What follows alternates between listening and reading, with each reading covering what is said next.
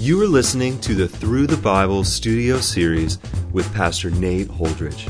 Join us as we continue our study through the New Testament book of John. Here's Nate. The second half of John chapter 4 is a passage in which we're going to see the importance of the harvest and the importance of gospel work. If you're anything like me, you've had disagreements uh, at times where you have to settle the disagreement by actually going online. My wife and I had this just a few days ago where we were talking about the lyrics to a song that I had been singing. And uh, as I was singing it, my wife said, no, no, no, that's not the way that it goes. You're missing, you know, a word or two.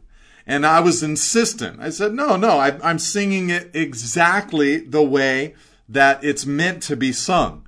And so, you know, without further delay, we immediately went to the internet. We actually listened to the song. And when it got to this chorus or hook and the artist sang it, I'm sad to say that I was proved wrong. I was defeated and my wife was exonerated. She was correct in her estimation. And I think that at times, as believers, we disagree with God about the potential of the harvest that is present in the world.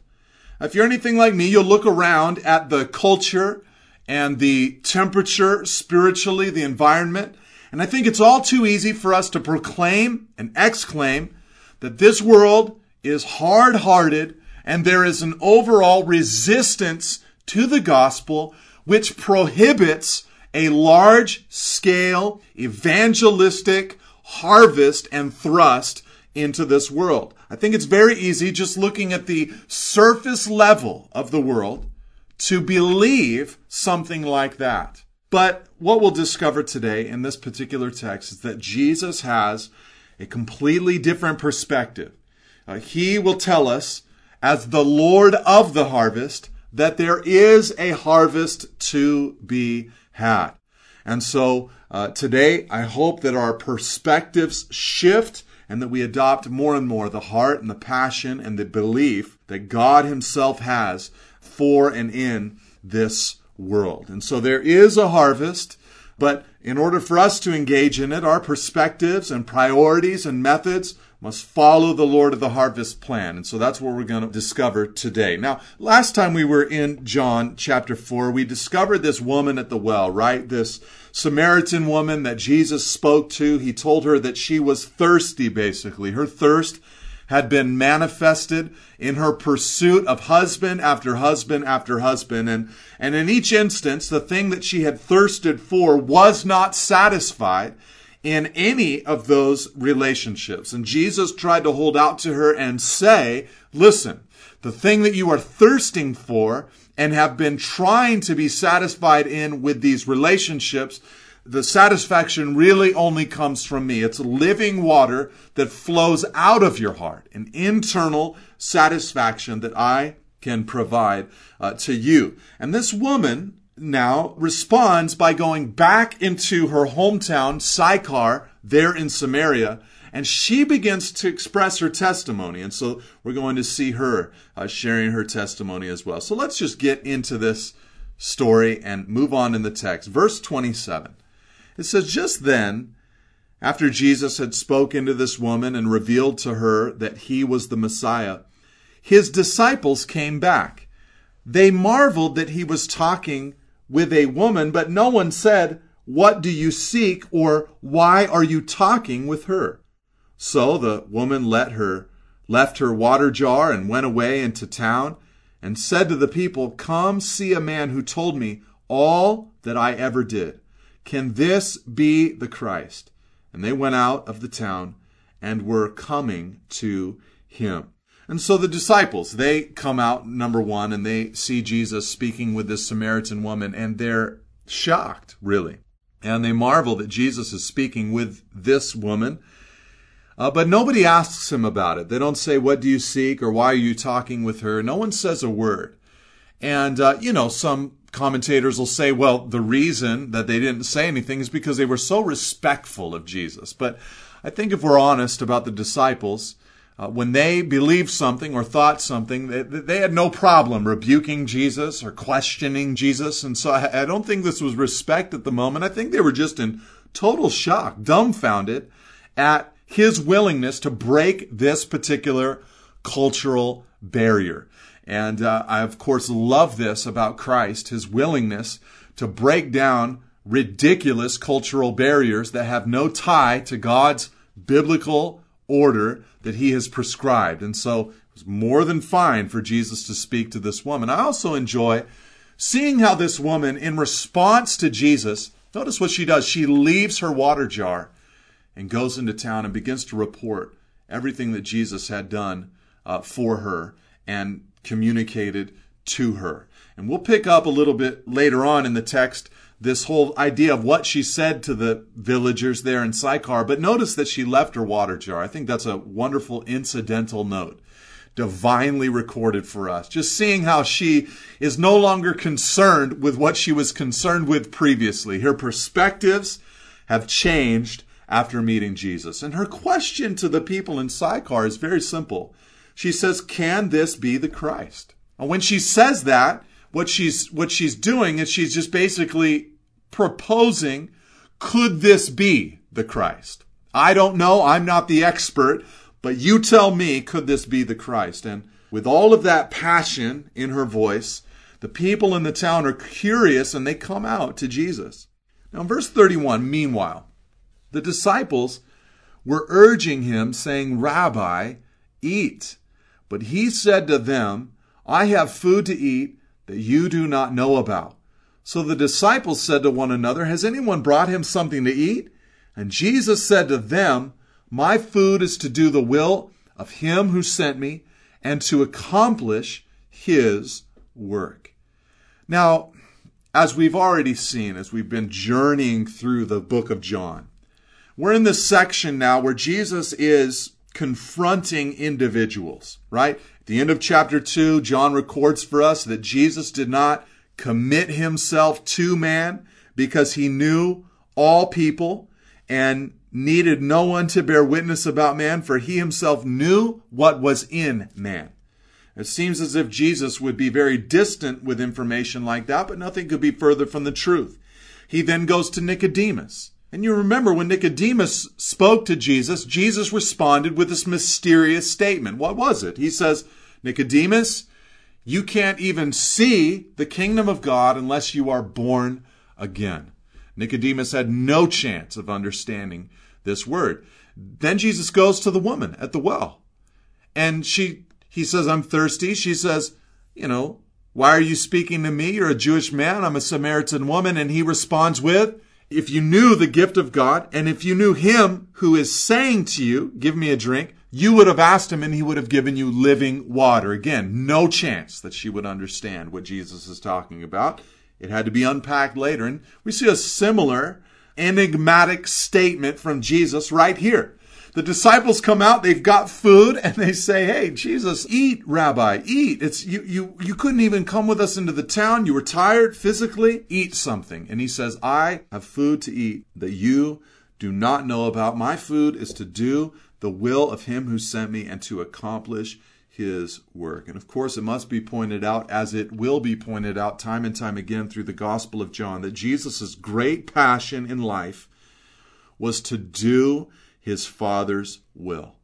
Not his own will, but the will of the Father. And the first thing I wanted to say about this uh, is that here's Jesus basking in the afterglow of reaching this woman. Right? And he, sa- he says to these guys, look, I'm full. I'm satisfied because, because man, I get satisfied when I do that which the Father asks me to do. And then he's going to introduce the concept of harvesting souls. And the first thing that I wanted us to see quite simply is the simple priority of the harvest. It is so important to reach people that Jesus, in reaching a person, says to his disciples, Listen, I am satisfied like food satisfies my hunger. I am satisfied when I am able to do the will of God, which is to reach a human soul. And this is just a wonderful statement from Christ. I don't think any of us can say this like Jesus can. But this priority for the harvest, for planting churches, for preaching the gospel, it, it should only grow in God's people. And uh, this desire to prioritize the harvest. And so we see that in the heart and in the mind of Christ. And then he goes on and he talks about this harvest with them. He says in verse 35, he says, Do you not say, there are yet four months, then comes the harvest? Look, I tell you, lift up your eyes and see that the fields are white for harvest.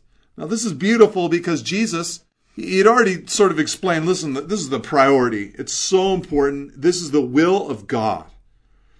But, but then he gets into the timing issue because I think this is where many of us are at. He, he says, listen, you guys have a farming term and it's very simple. It's, it goes like this. Four months from now is the harvest. We've sown some seed. We've tilled the earth and in four months, we will reap a harvest. And Jesus says, no, that's actually not how it works. When it comes to human beings, human souls, Jesus says, lift up your eyes, look, and see that the fields are white for harvest. It's very possible that at this moment, the Samaritan villagers were coming out to Jesus, potentially dressed in white garments from head to toe. And Jesus is looking at them and saying, Look, the fields are white for harvest. We can harvest souls now. But regardless of whether that was what was happening or not, think what Jesus is saying to his people is listen, lift up your eyes and understand that there are people to reach, not only in the future, but right now. There is a spiritual crop to harvest right now. And I truly believe this. This is part of the reason that I've wanted to teach through the Bible because I believe that there is an equipping that takes place when a man or a woman listens to the entire Word of God shared and taught. And, and when that equipping occurs, my hope and my prayer and my dream is that more and more people will be enabled and, you know, equipped to be able to go into all of the world to reap a harvest Whatever that might look like for you, whether it's personal and individual or, or corporate or church planting or whatever it might be, I long to see that thing take place. But the timing of it is now. Remember having a conversation with a pastor of a very large church one time that, that is very influential and into training. And he just said to me, he said, look, it's, it's so hard for me sometimes to actually get someone to go. You know, so many of these guys are overtrained and overstuffed and oversaturated, and they keep saying that the harvest is tomorrow. They keep talking about planting a church, but but but the time, according to Christ, in many ways, is now. And so uh, we see the timing. But then Jesus goes on in verse 36 and he says, Already the one who reaps is receiving wages and gathering fruit for eternal life. So that sower and reaper may rejoice together. For here, verse 37, the saying holds true one sows and another reaps. I sent you to reap for that which you did not labor, others have labored, and you have entered into their labor. And so here Jesus gives us this, this, these statements. We could camp out on any one of them for some time, but let me just say it like this. He says to them, he says, listen, you know, there's, there's one already reaping to re- receive fruit for eternal life. And there is already those that are sowing, and the sower and the reaper can rejoice together. That's how fruitful this harvest can be. The sowing and the reaping can occur simultaneously. All right? And he, and he says, you know, it's true. One will sow and another will reap. And I'm sending you, disciples, to reap for that which you didn't labor. You know, guys have gone out, prophets and, and John the Baptist, myself, Jesus is saying, and we have prepared the soil, but you will go out and you will actually reap that harvest. We've looked at the priority of the harvest. We've looked at the timing of the harvest, but, but here's where I wanted to bring us is just the simple teamwork that's involved in reaching the world for Christ. Just realizing that it's a team effort and you have a part to play in this team. Whether it's sowing or reaping, you have a position and a role that God wants you to operate in as far as reaching this particular harvest and world. Uh, he hasn't called any of us to to be out of this role and responsibility. He wants all of us to be in to this role and responsibility. There are those who plant, there are those who water, and God gives the growth and the increase, but we are all to be involved. I think that's why Jesus in Matthew chapter 9 in talking about the harvest there in that section, he told us to pray earnestly to the Lord of the harvest to send out laborers into his harvest.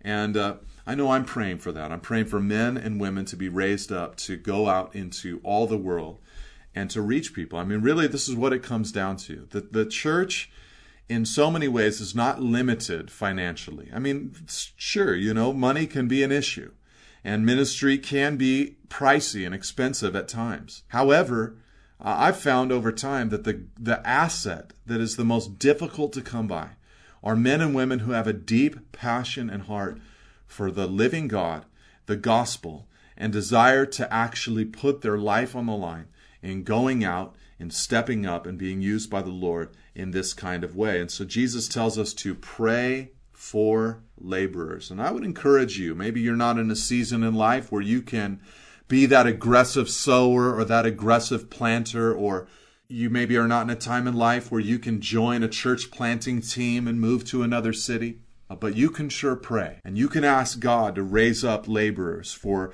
the different potential harvests that you see with your own two eyes. Just watch the news, watch the nightly news for a week and ask yourself the question after you observe it where are potential harvests in my community? I guarantee you, just looking at the hurt in a community will help you see where some harvests are. Now, moving past that, uh, returning to the woman, it says that many Samaritans, verse 39, from that town believed in him because of the woman's testimony. He told me all that I ever did. So when the Samaritans came to them, he, they asked him, to stay with them, and he stayed there two days. And many more believed because of his word. And they said to the woman, It is no longer because of what you said that we believe, for we have heard for ourselves, and we know that this indeed is the Savior of the world. So, interesting little thing. These people return back to Jesus. Uh, the woman brings this crowd. And notice that many people actually believe because of the woman's testimony. And here's where I want us to, to, to look now in this little section is it's just personal witness. She was a great sharer of her faith. Right? It was very undeveloped, very raw at this point, but she was she did a wonderful job. And here's what she did. She just only explained what she could about what Jesus had done. I mean, she didn't have a whole lot of answers. They were propositions more than anything but she just shared her testimony. And I think as Christians, you know, of course, this is not the only way to share your faith. You know, people need to hear apologetics and fulfilled prophecies and, and the internal witness of Scripture. They need to they need to hear why we believe what we believe. That's definitely a huge part of witnessing in this world. But its basest sense is simply reporting what the Lord has done for us in our lives. And I think we can do this constantly. I'm watching this happen in my life group right now. We get together each week and you know, the more we gather, the more comfortable we become at talking about what the Lord is doing in our lives. And I'm watching that in my own life translate into being comfortable talking about what the Lord is doing in my life with non believers. And so, you know, personal testimony is absolutely wonderful and valid in declaring the the gospel. And so she declared this, right? But but then when they came out to Jesus, it says that many more believed because of Jesus' word. And they actually go to great pains to go back to the woman and say, Hey, listen, now we really believe. They're kind of rubbing it in for some reason to this woman. Uh, but now we really believe because we heard his word directly. And at the end of the day, this must occur. You know, at the end of the day, someone must receive a direct revelation. They, they've got to be spoken to by the living God. You know, Paul said in 1 Corinthians 14 that, you know, there would be moments when non believers would come into the public assembly of the church. And as the spiritual gifts were being operated in, prophecy and, and all of that, the secrets of their hearts would be disclosed, and falling on their face, they would worship God and declare that God is really among us. I mean, at the end of the day, someone just has to hear the word of Jesus speaking into their heart. No one ever spoke like Christ, they'll say in chapter 7, verse 46. No one ever spoke like this man. And so there's a need for a person to actually just interact with Jesus himself and to reach them himself. So we can share, share, share our testimony, but ultimately, this example is wonderful. Jesus speaking directly to this crowd. And they proclaim that Jesus is the Savior of the world, much bigger than the Samaritans, bigger than Israel, but the Savior of the world. Now, after two days, okay, so he was there in, in uh, Samaria for the two days. After the two days, he departed for Galilee. That's where he was going originally. He had become very popular and famous down in the Judean wilderness, baptizing people. And it was uh, attention that he did not want at this point. So he was traveling to Galilee, took a two day detour in Samaria. For Jesus himself had testified that a prophet has no honor in his own hometown. So when he came to Galilee, the Galileans welcomed him, having seen all that he had done in Jerusalem at the feast, for they too had gone to the feast. Now, this is a little tricky because, you know, Jesus would say this about Nazareth in Galilee that, hey, I'm not welcome, a prophet isn't welcome or have honor in his own hometown. Uh, but here he, it's quoted as if to say that's why he left the Judean region. And so it's a, little confusing, the application here, but he's welcomed in uh, Galilee. And so he came again to Cana, verse 46, in Galilee where he had made the water wine. And at Capernaum, there was an official whose son was ill. Now, if you're anything like me, when you read that in verse 46, that there was an official whose son was ill, immediately I think that this is a Gentile official, because in the other Gospels, Jesus deals with Gentile officials and, you know, their servants and all of that and sickness. And so it feels like the, a similar case, but actually in this text, it doesn't say that he's Jew or Gentile, so we really don't know. He could be either. And this man heard, verse 47, that Jesus had come from Judea to Galilee, and he went to him and asked him to come down to heal his son, for he was at the point of death. So, as is often the case, desperation brings this man to Christ. He travels 20 miles from Capernaum to be with Jesus. Verse 48 So Jesus said to him, Unless you see signs and wonders, you will not believe. Now remember, I told you that Jesus is interacting with people and he is saying these things that sound strange as you first hear them. And here, this man comes 20 miles, his son is dying at the point of death, and Jesus says, seemingly with little compassion, Unless you see signs and wonders, you will not believe. Now, this is interesting. And what we've seen already in this text are two major things that hinder faith. One is familiarity. A prophet has no honor in his own hometown. Familiarity usually hinders faith. But the need to see, he says, unless you see signs and wonders, you will not believe. That also hurts our faith, the need to see. Now, this is interesting because the whole Christian faith is based off of a sign and wonder, right? I mean, the resurrection of Jesus, without that wonderful miracle, Paul says in 1 Corinthians 15 that our faith would be futile and we would still be in our sins. We would be the most pathetic people on earth if we practiced all these things and, and, and worshiped in the way that we do without the resurrection. It's a requirement for this to be sane, right? So, here Jesus says to this man, unless you see signs and wonders, you will not believe. So let's follow this out a little bit further. Verse 49 The official said to him, Sir, come down before my child dies. And Jesus said to him, Go, Your son will live.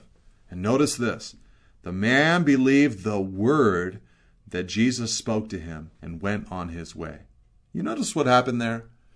Jesus says, unless you see it, you won't believe. Then Jesus speaks it, and the man believes. He believes the word of Jesus rather than the work of Jesus. And, and this is obviously beautiful to see this development in the faith of this man. Uh, just believing in the in the word of the Lord. You know, we, we are a people that we're, we're to walk not by not by sight, but we walk by faith. You know, there are times where all we will have is the simple word of God, the simple promise of God. I just read today when reading the life of Joseph in the book of Genesis, and I I just read today of the moment where, you know, after receiving dreams personally and all that, he, he gets he gets uh, thrown into a pit and then sold into slavery and then uh, thrown into prison, and he's there for years. And he finally gets a chance to come out of prison and interpret some dreams for Pharaoh. Uh, he'd done it for a couple of Pharaoh's servants, and and he says to Pharaoh, Pharaoh, you know, you've received this dream twice because it's firm in God's sight. He will bring it to pass, which just amazes me because Joseph had received two dreams from God and they had not yet come to pass, but he just believed in the Lord. He was walking not by what he saw in his life, but by faith. And this is so important in a believer's life. And so, as he was going down, his servants met him and told him that his son was recovering. So he asked them the hour when he began to get better. And they said to him, Yesterday at the seventh hour the fever left him. The father knew that that was the hour when Jesus had said to him, Your son will live. And he himself believed, and all his household. This was now the second sign that Jesus did when he had come from Judea to Galilee. And so it says a second time that the man believed. That can be confusing at first, but it's just very human. Believing initially, walking home, maybe doubting, and believing again, having his faith strengthened in Christ. So remember, there's a harvest. There are people to reach. Let's reach them. Let's see the harvest as absolutely ripe and do what God has asked us to do. Faith will spring up in the hearts of the people that we minister to. God bless you and amen. Thank you for listening. For additional resources and teachings, or to contact us, please visit us at nateholdridge.com.